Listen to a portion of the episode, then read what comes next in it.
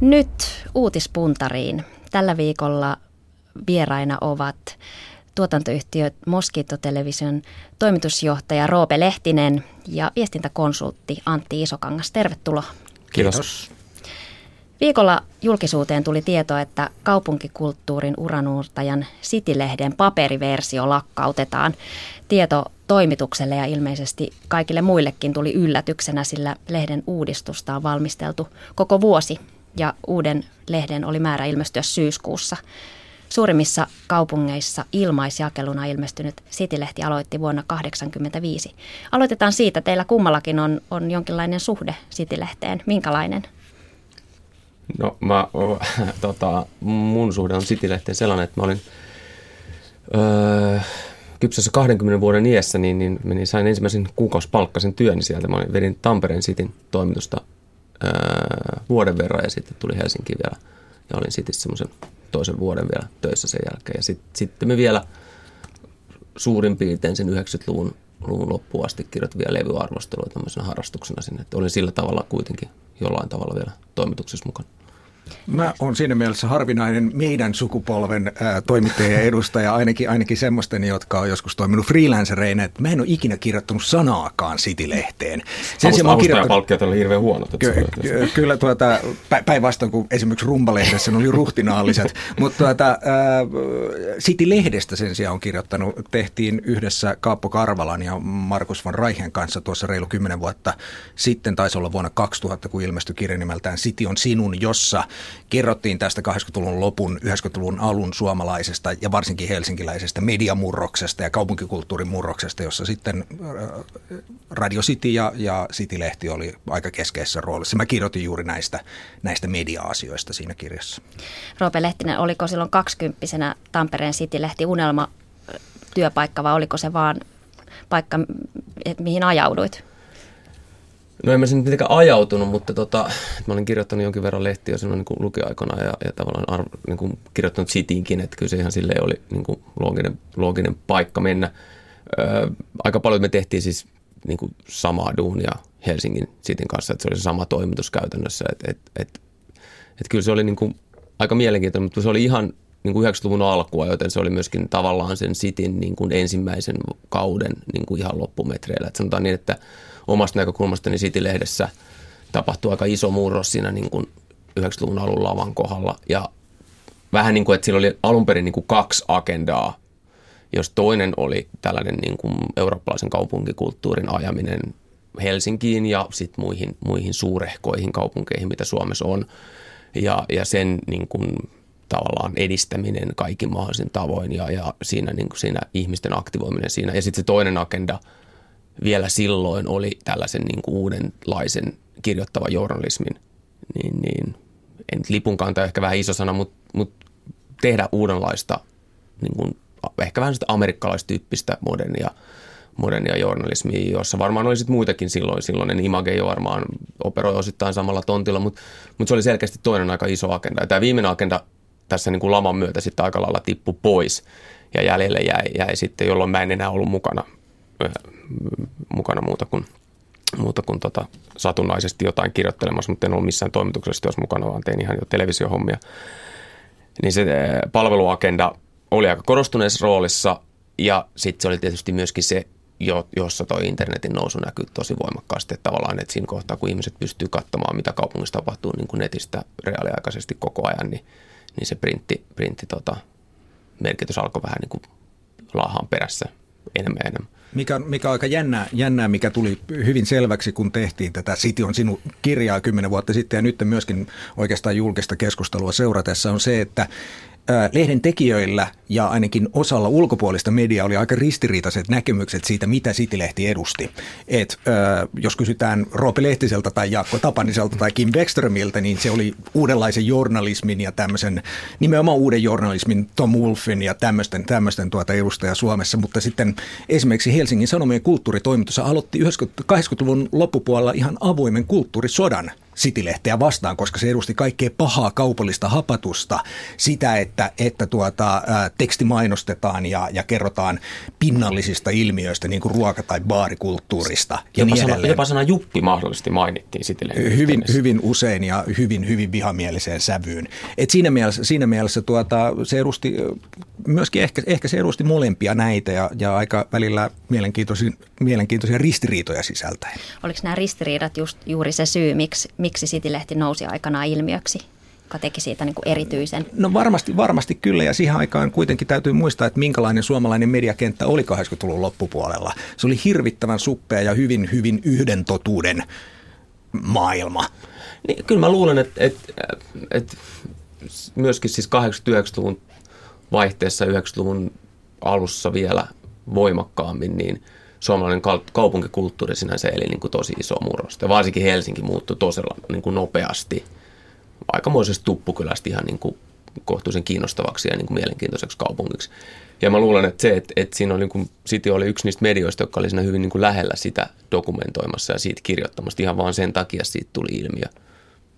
Ja sitten tietysti siellä oli muutamia ihan mielenkiintoisia persoonallisuuksia hillumassa myöskin samaan aikaan. Kyllä, kyllä. Ja tietysti täytyy muistaa, että myöskin liittyen siihen, että, että tuota, kuinka sulkeutunut mediamaailma oli silloin, niin myöskin ne kanavat näille uusille nuorille lahjakkuuksille, näille, näille sen ajan ruopelehtisille ja niin edelleen, oli, oli aika, aika rajalliset verrattuna nykypäivään. Että totta kai aina uudet, uudet kanavat, kanavat tuota, tuo esiin semmoisia persoonallisuuksia, jotka ei ole välttämättä pysty, pystyneet tulee esiin perinteisimmissä ihan samalla tavalla sitten, kun myöhemmin tuli digitaalinen maailma ja internet ja niin edelleen. Samalla tavalla se nosti omat sen ajan ilmiönsä sitten 90-luvun puolessa välissä kautta 2000-luvun taitteessa.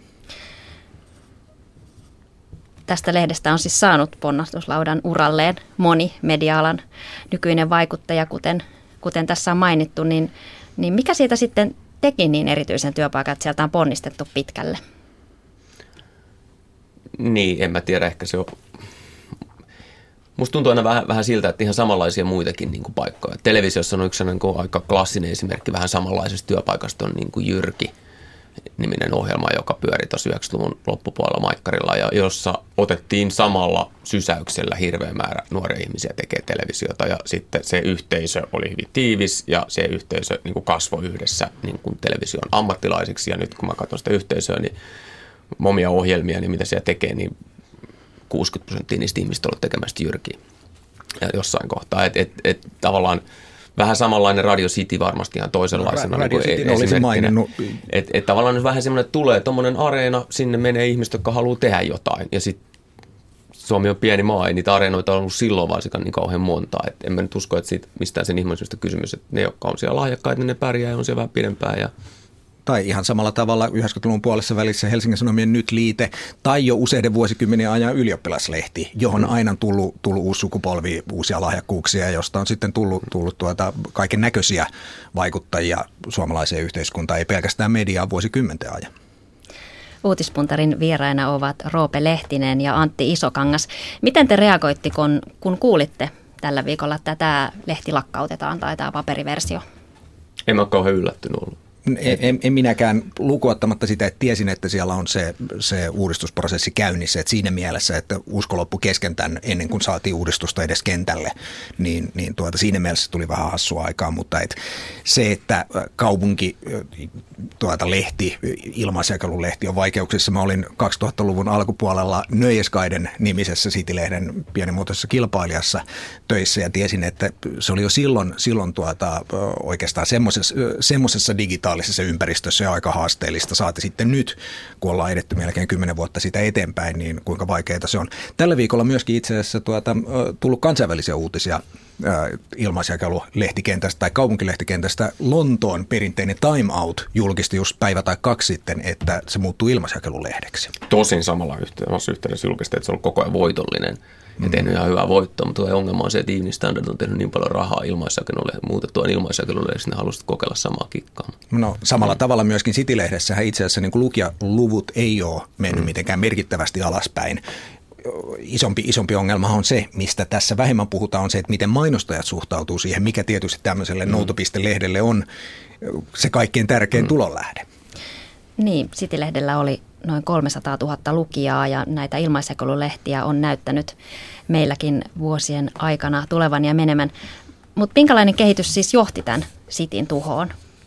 Onko se juuri tämä mainostajien kaikkoaminen? No ihan varmasti se on merkittävä tekijä siinä se, että miten, miten tuota mainostajilta loppuu usko siihen konseptiin, ö, onko se sitä, että siirrytään kilpaileviin medioihin, onko se sitä, että ylipäänsäkin maksetun mainonnan tai siihen, siihen suunnattuja rahoja on siirtymässä koko aika uudenlaiseen enemmän, enemmän yritysten omaa mediaa, niin sanottu ansaittuun mediaan, eli näkyvyyteen muissa medioissa. Ö, kaikki tämä no, yhteysvaikutuksena. Niin, ja sitten varmaan voisi semmoisen niin kuin ihan täysin niin kuin taloudesta vapaankin argumentin tähän heittää, että ehkä City tavallaan oli toteuttanut sen oma agendansa. Ehkä se oli toteuttanut se jo aika monta vuotta sitten, että, että kaikki ne asiat, mitä, se oli, niin kuin, mitä niin kuin edistämään se oli perustettu, oli niin kuin tapahtunut ja saavutettu ja samaan aikaan synnytetty hirveä määrä uusia areenoita, missä kaikki sitten niin kuin uudet sukupolvet voi pörrätä ja, ja, ja, ja niin kuin touhuta.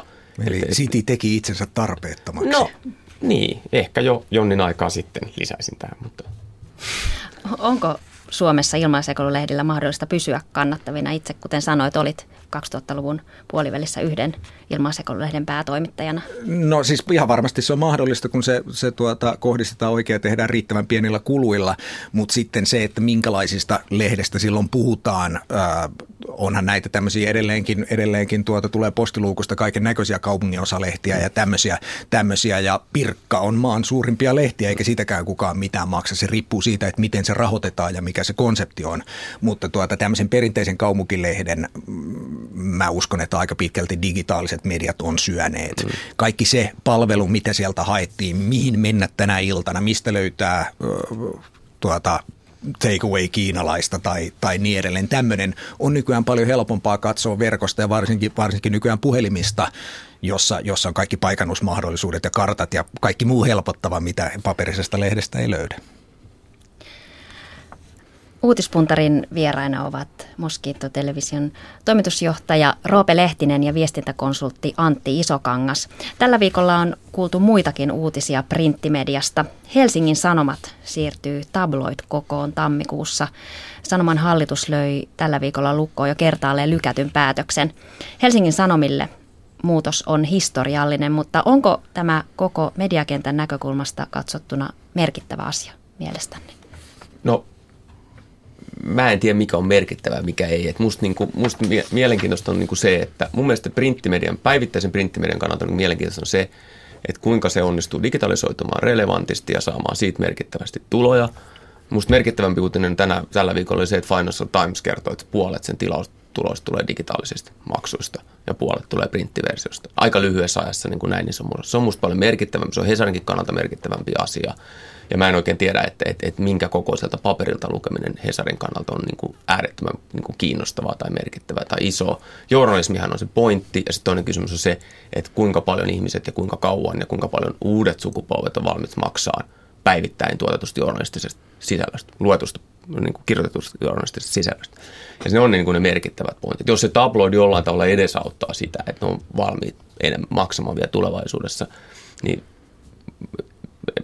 Varmastikin on, mutta siis ennen kaikkea minusta enemmän kysymys on se, että, että ihmettelen tässäkin yhteydessä sitä, että, että, että miksi sitä ei tehty jo kauan sitten. Kertooko se jotain siitä, että kuinka konservatiiviset ihmiset nykyään lukevat lehteä, niin kuin lehtiä ylipäätänsä. Tiedätkö, mistä se johtuu? Se johtuu siitä, että sanomalehdet Suomessa saa merkittävimmät tulonsa päivittäisilmoittajilta, eli ruokakaupan ketjuilta, jotka haluaa edelleenkin tehdä isoja, isoja tuota pintoja mm. ja suhtautuu siksi hyvin kyynisesti tabloidiin siirtymiseen. Mm. Ja ennen kaikkea tässä on pelätty mainostajien reaktiota, eikä lukijoiden reaktiota. Ihan todennäköisesti... Eli kaksi... kysykää tabloidista on no, enemmän suunnattu mainostajien. Mä, no mä luulen, että siitä nyt on haluttu nyt tätä pehmittää. Totta kai siitä pari viikkoa ihmiset kiukuttelee, että kun tämä näyttää erilaiselta, en löydä, en löydä nyt sitten fingerporia täältä. mutta, tuota, mutta tuota, sen jälkeen kukaan enää edes muista todennäköisesti sen jälkeen, minkälainen se ennen oli. Et en mä usko siinä, säästyyhän siinä paperia ja todennäköisesti jotain, jotain tuota kuljetuskuluja ja tämmöisiä. Mutta tuota, niin kuin todennäköisesti se on... Niin kuin digitaalisessa jakelussa. Aivan, aivan, totta, aivan totta, mutta samalla tavalla Helsingin Sanomat tai Sanomakonserni on pitkään puhunut nimenomaan monimediastrategiasta, että ne haluaa, haluaa luontevasti digitalisoitua ja tehdä rinnalla ja siksi esimerkiksi digitaalisia tilauksia myydään pikemminkin paperitilauksen liitteenä tai, tai lisänä kuin, kuin tuota erillisenä, koska ne ei usko vielä siihen, että ihmiset olisivat valmiita pelkästään digitaalisesta maksamaan. Mutta mä oon aika skeptinen sen suhteen, miten tämmöisessä massajulkaisussa pystytään siihen maksullisuuteen digitaalisessa maailmassa siirtymään. Luin, on lukenut samoja uutisia Financial Timesin erinomaisesta digitaalisesta mm. tuloksesta, mutta Financial Timesia kukaan ei tilaa juuri omalla rahallaan. Financial Timesia tilaa ihmiset töihin, yritykset tilaa no, New York jopa satoja. joku kaksi miljoonaa onkin juuri, niin onkin juuri, että jotka maksaa sitten myöskin, 10 myöskin, kuussa. Kyllä, mutta suurin osa näistä tuota menestyksistä näillä paywalleilla, sitä tehdään esimerkiksi verkkosaitit, digitaaliset palvelut maksullisella, ne on käytännössä olleet, olleet tuota menestyksiä vaan silloin, kun puhutaan ammattimediasta, käytännössä talouslehdistä. Mutta aina, aina Mutta on puhutaan, ihan uusi asia, että se voi vielä se, sanoa, se on vielä, se on vielä on ollut vuoden. Se on ollut vuoden, niin vuoden, mutta kaksi miljoonaa digitaalista tilaa, ja musta se on ihan huonosti. Niin mutta se edelleenkään ei kannata, kannata kovin hyvin. Ja se on, New York Times on, väitän, on, että ei pidä paikkaansa näin. Väitän, New, että se New York Times on ihan ok. toistaiseksi paras esimerkki siitä, että voidaan saada jotain aikaa, mutta todelliset menestykset on ollut käytännössä Wall Street Journal ja Financial mm. Times, joita A tilaa ihmiset töihin firman rahoilla tai B, joita tilaa ihmiset, joilla niin kuin lehden tilaushinta ei ole niin hirveän merkittävä asia. No, tämä onkin mielenkiintoinen pointti, koska tässä tullaan niin sen kesken, kesken, koska New York Timesin kahdesta miljoonasta digitaalista tilaista – todella iso osa ei asu Amerikassa. Mm-hmm. On todella kaukana New Yorkista. Ja, ja, ja tässä onkin niin mielenkiintoinen niin kuin, tilanne on se, että kun Suomalaisessa, Suomessa on luettu aina paljon lehtiä, Suomessa niin kuin kirjoitettu journalismi on päivittäinen kirjoitettu journalismi on aina todella, todella tärkeä asia. Näinhän se ei ollut Amerikassa esimerkiksi niin kuin mm-hmm. pitkään, pitkään aikaan. Suomi on tavallaan vähän niin kuin poikkeus länsimaassa tässä suhteessa. Ja tavallaan niin kuin tämmöinen journalismi on ollut hyvin niin kuin demokraattinen asia. Se on kos- ihmiset koulutustasosta, sosiaaliluokasta, tuloluokasta huolimatta on lukenut päivittäin sanomalehtiä. Ja periaatteessa enemmän, enemmän tai vähemmän samoja lehtiä Kyllä, vielä. tämä on ollut ihan samalla, kun nyt kuvaat Financial Times, että se on tavallaan mm. niin kuin eliitin projekti. Niin tavallaan printtimedia on ollut Amerikassa täysin elitistinen. Tilattu, maksettu printtimedia on ollut täysin eliitin niin kuin hanke ja eliitin kulutustottumus jo tosi kauan aikaa. Ja tämä on nyt se mielenkiintoinen asia, että tapahtuuko tämä sama Suomessa vai ei. Et koko ajan kuitenkin näyttää siltä, että niin kuin journalismi alkaa muodostua niin kuin ihmiset, ihmisten halukkuus maksaa journalismista on niin kuin jossain määrin vähentynyt. Se media, joka menestyy, on viihdemedia. Sähköinen media on käytännössä kokonaan viihdettä. Sillä menee älyttömän hyvin globaalisti. Sen käyttö kasvaa koko ajan. Televisio, radio menee monessa maissa todella hyvin. mutta se on puhdasta viihdettä. Puhutaan mm-hmm. journalismista. Journalismi on printtimediassa ja näyttää siltä, että siitä on koko ajan vähemmän ja vähemmän valmi, ihmiset valmiit maksamaan, mutta eliitti maksaa. Eliitti maksaa myöskin siitä, että ne lukee niin kuin Economistia tai Financial Timesia tai New York Timesia tai Spiegelia tai Guardiania netistä, jos tarvitaan, koska se ei ole niille iso kynnys. Tai kohta kansan päivälehteen, kunhan siitä saadaan suomenkielinen painos tai verkkoversio. Ihan, ihan varmasti näin pikkuhiljaa on tapahtumassa. Suomessa, Suomessa ei olla ihan varmasti yhtä pitkällä kuin englanninkielisessä maailmassa tai läntisessä Euroopassa, mutta ihan varmasti tämmöisten, tämmöisten asiapitoisten, niin kuin Helsingin Sanomien kaltaisten sanomalehtien leki, levikit ja lukijamäärät tulee pieneneen ja se tulee muodostuun entistä enemmän, niin kuin Roope sanoi, eliitin, mutta ehkä, ehkä tämä nyt ei samalla tavalla – tarkoita taloudellista eliittiä Suomen tapa, ei, tapaisessa ei, maassa, ei. mutta et, jos nyt niin kuin tylsästi sanotaan, niin sivistyneistön projektiksi ihan samalla tavalla kuin korkea kirjallisuus tai klassinen musiikki.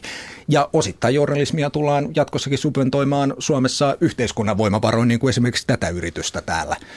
Ja, ja varmasti sekin tulee pitää journalismia hengissä.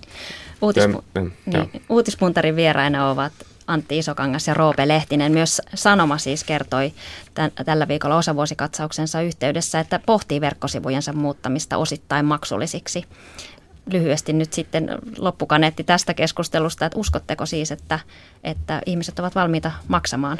No siinä, siinä on haasteita. Se on vaikea, vaikea sanoa, että mi, koko aika vaikeammaksi se muuttuu sisällöistä maksaminen varsinkin nuoremmille sukupolville käytännössä Helsingin Sanomien verkkopalvelut on jo osittain maksullisia. Niin, kaikkea, kaikkeahan ei pysty nyttenkään lukemaan ilman digitaalista tilausta. Niin olematta Hesarin tilaaja. Juuri ja niin. niin lisäämättä valikkaaseen. Se on vaikeaa, mutta sitten kyllä tietysti täytyy esittää sellainen kysymys aika usein niin kuin näin sisällön, sisältö tekevänä tai sisältöä koko, elämä, koko elämässä niin kuin tehneenä ihmisenä, että että pitää varmaan aina sit myöskin miettiä sitä, että mitä sille yleisölle, jota haluaa jotain rahaa saada, niin mitä sille tarjotaan. Et pitää myöskin pysyä relevanttina, pitää pysyä mm-hmm. niin kuin asian, josta kannattaa jotain maksaa.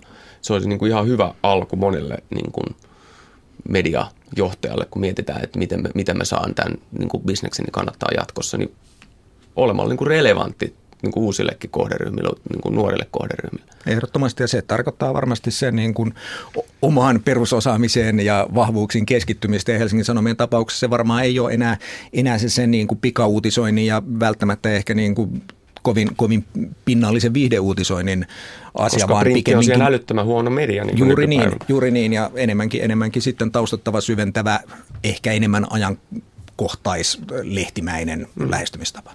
Tästä herää monta kysymystä, mutta samaan aikaan siis myös Sanoma kertoo, että he voivat joutua vielä vähentämään väkeä ja, ja printtimedia muutenkin tässä viime vuosina kovasti on väkeänsä laittanut pihalle, niin uskotteko, että jatkossa siis tämä toimittajuus muuttuu, että tätä verkkosisältöä tehdään jotenkin eri tavalla, ainakin vähemmällä väellä, niin onko se, toimiiko se? No se on vaikea, vaikea sanoa. Että totta kai jossain vaiheessa sitten tuota, resurssien vähentäminen tulee näkymään lopputuloksessa ja sen yhtälön ratkaiseminen, että mikä on se optimaalinen määrä resursseja, jotta pystytään tekemään relevanttia sisältöä, on. Ja tässä, tässä varmaan tullaan näkemään niin kuin aaltoliikettä suuntaan ja toiseen totta kai Helsingin Sanomien pitää pystyä olemaan riittävän hyvä lehti, että ihmiset haluaisi maksaa siitä niin myöskään digitaalisesti. Niin kuin minkä tahansa muun lehden. Ja loputtomiinhan ei tietysti voi vähentää ja samalla, samalla nostaa laatua. Et se on, se on tuota, tietysti haastava, mutta mä uskon, että sitten ne tulee sitten karsimaan enemmänkin sieltä jostain semmoisesta, joka on ehkä sitten lukijoille vähemmän relevanttia sisältöä. Minkälaista tehtävää sitten painettu lehti voisi palvella esimerkiksi 30 tai 50 vuoden kuluttua vai voiko minkäänlaista? Niin mä en niin kuin näe, että se painaminen on tässä se niin kuin keskeinen asia, että et, et, niin kuin, et, et, varmaan niin kuin kirjoitettu journalismi tai luettu, niin kuin kuluttajan näkökulmasta luettu journalismi on niin kuin ehkä se parempi niin kuin rajaus tässä. Et ihan sama kuin televisio, joka ei nykyään ole mikään niin kuin yksittäinen laite, vaan se on niin kuin media, jota voi kuluttaa hyvin monenlaisesta, niin kuin monentapaiselta platformeilta, monentapaisesta laitteesta. Ihan samalla tämä on niin kuin se pointti, mutta mut kyllä mä luulen, että olemalla niin kuin pystymällä tekemään sen taustatuksen ja pystymällä tekemään sen analyysin, mitä Antti tuossa vähän kaipaili niin kuin jatkossakin. Kyllä mä luulen, että, että se on, sitä ihmiset edelleen kaipaavat. Maailma, ei maailman varmaankaan niin kuin yksinkertaisemmaksi paikaksi on niin kuin kauhean nopealla vauhdilla muuttumassa, vaan niin päinvastoin. Ja, ja tietysti tämä nyt on niin kuin kansansivistyksen asia, jos ajatellaan puhtaasti itsekkäästi suomalaisista syystä, että jos meidän niin kuin tulevatkin sukupolvet on niin kuin kiinnostuneet siitä, mitä maailmassa tapahtuu, ja meillä on medioita, jotka pystyy sen kirjoittamalla heille selvittämään, niin varmasti se parhaiten tapahtuu. Mä en ole itse ole mikään niin kuin, radio on loistava media tämmöisen nopean uutisointiin, televisio on ehkä tämmöisen agendan luojana tai visualisointiin mitään, mitään kauhean monimutkaista televisio ei pysty kertomaan. Se on siinä suhteessa uutismediana erittäin rajallinen. Se on niin kuin analyysiin, analyysiin kykenemätön uutismedia, väittäisin jopa.